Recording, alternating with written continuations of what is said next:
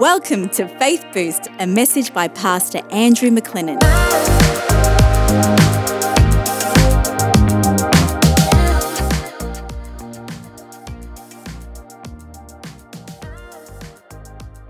We're talking about Abraham, ancient secrets for the modern world. So many secrets.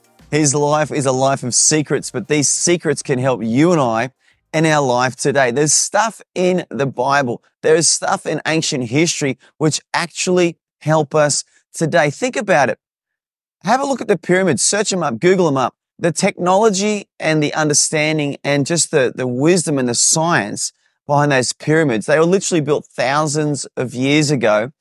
It's, it, it's stuff that can help us today. If we could build with the precision and the engineering and the expertise that the Egyptians built those pyramids with, you could make a really sweet house, a really sweet shed. You know, there's ancient knowledge that actually works today. Well, Abraham's life contains a lot of ancient knowledge, some secrets which can help you and I today. And I'm talking about one of these great secrets today. Abraham was the father of faith. He is the father of us all, the Bible says. What was the secret to his life? Well, I said last time, he wasn't a pastor.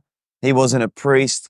He wasn't a preacher. So Step one, you don't need to be a pastor. You don't need to be a leader. You don't need to be a spiritual leader or guide or teacher to be someone of great faith. You've just got to reach out to God. This equalizes it. This makes it fair and equal to everyone. This makes the Bible so inclusive because anyone can have great faith. So one of the great secrets to Abraham's life was his life of prayer. Genesis chapter 12 verse 7 says that Abraham built an altar to the Lord and he called on the name of the Lord. There were four records in the Bible of Abraham building altars. What were altars? They were places to sacrifice. They were places to worship. They were places to seek God. And think about it. To build an altar requires time. It requires effort. It requires a commitment and it requires resources. Abraham invested in these altars. And so for you and I to have a prayer life and for you and I to really know God, we've got to invest in our personal prayer time. I think for some of us, we go to church or we go to the temple or the, the, the place of gathering, the congregation uh, once a week and we tick a box and we say, okay, I'm done now. I've, I've done my spiritual thing. I've got my relationship with God. I'm down with the Lord. You know, I know God and we just do that once a week, tick a box. But Abraham didn't tick a box once a week. He built an altar in his personal life. You want to have great faith in your life. You want to really know God and walk with God. You've got to do more than tick a box on a Sunday. You've got to seek the God of heaven. And just like on four different occasions, Abraham called on the name of the Lord by building an altar in your personal life and my personal life. We've got to build an altar. We've got to have a personal walk with God. I love this. Let's go back again to what we said last time. Abraham was a businessman. He was a farmer. He was large and in charge. He was probably the first multinational. He was a, a, a, guy with an organization with thousands of people working for him and with him. And he was traversing across different nations, states. And he was very successful, very busy.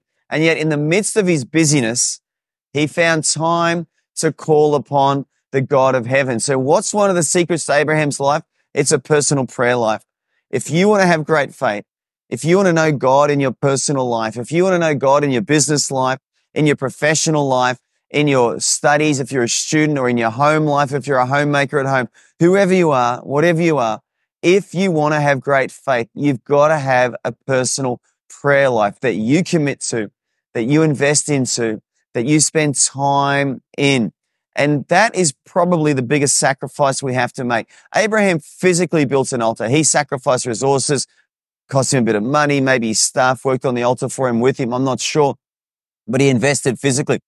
The beauty of today's world is we don't need to invest physically in a prayer life, but we have to invest our greatest resource, which is our time. This is not rocket surgery here.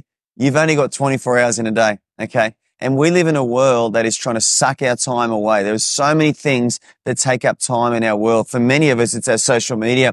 You're using your phone right now, your device right now. You're on social media. Good investment of your time, by the way. This is good stuff. But these things suck our time. Your 24 hours a day is your greatest resource. Give some of your time every week to walk with God, to know God, to call upon the name of the Lord, just like Abraham did. And you can have great faith. Hey, click like, subscribe, share this with a friend. Let's share the love, let's share the joy so that everyone we know can have great faith. Thanks for listening today. Please like and subscribe on our channels. We hope and pray that you are inspired and strengthened by these short, sharp, Bible based messages. We would love to know what you think, so write a review or comment. Pastor Andrew's website is i2aw.org. That's i number 2 aw.org. If you've been blessed by this message, share it with someone and they can be blessed too.